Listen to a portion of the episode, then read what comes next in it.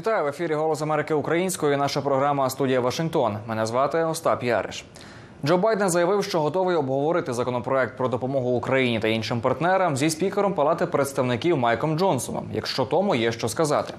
Раніше американський президент критикував Конгрес за бездіяльність і затримку із фінансуванням для України. Тим часом західні ЗМІ та оглядачі погоджуються, що однією з причин відходу українських сил із Авдіївки стала саме нестача боєприпасів і затримки із поставками західної допомоги.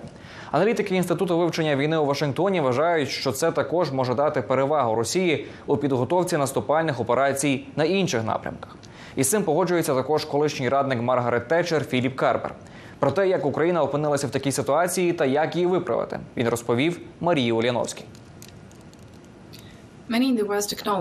Західні аналітики погоджуються у тому, що українцям довелося відійти від Авдіївки через те, що не було достатньо боєприпасів. Наскільки це було критично?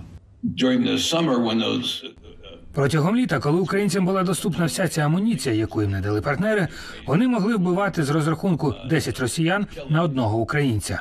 У жовтні, коли Сполучені Штати частково перекинули боєприпаси на Близький Схід, українцям довелося зрізати свої витрати боєприпасів у половину. Жоден воєнний начальник не буде використовувати усі боєприпаси, аби залишитись ні з чим.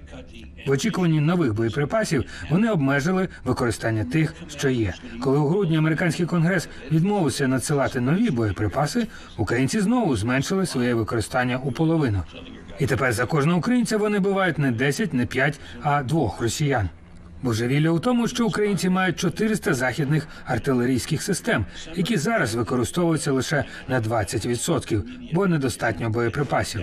Ми надіслали їм обладнання вартістю мільярди доларів, а воно просто простоє. Це неймовірно.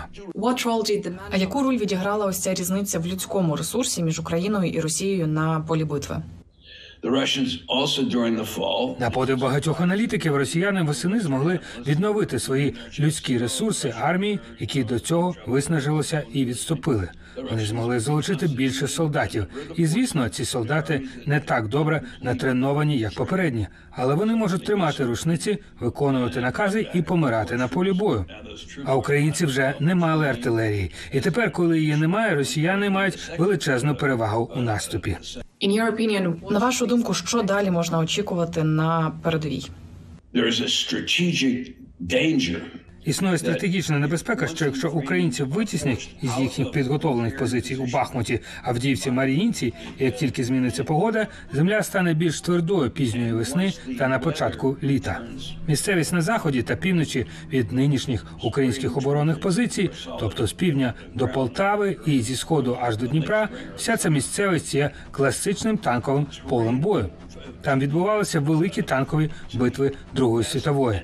Це відкрита місцевість, там немає великих міст. Зараз росіяни намагаються витіснити українців із цих позицій і перевести війну на відкриту місцевість. Така місцевість більш сприятлива для наступу, ніж для оборони, тому що той, в кого більше сил і зброї, має більше простору для маневрів. На жаль, в українців не було двох-трьох ліній оборони, як в росіян на півдні. Так само українці не можуть замінувати всі ці території від Харкова до Мар'їнки, як це зробили росіяни на півдні, коли відступали.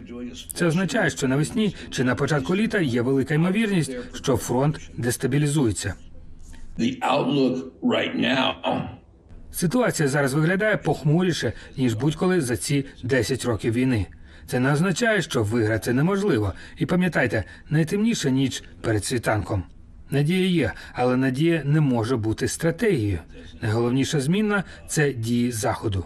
Україна зараз виборює для нас час, аби країни Заходу змогли компенсувати останні двадцять років бездіяльності і привели до ладу свою обороноздатність. Але, як не прикро, мені зараз це визнавати, ключовий крок зараз має зробити Сполучені Штати. Якщо Україна не зможе встояти як суверенна держава, відповідальність за це буде на американцях.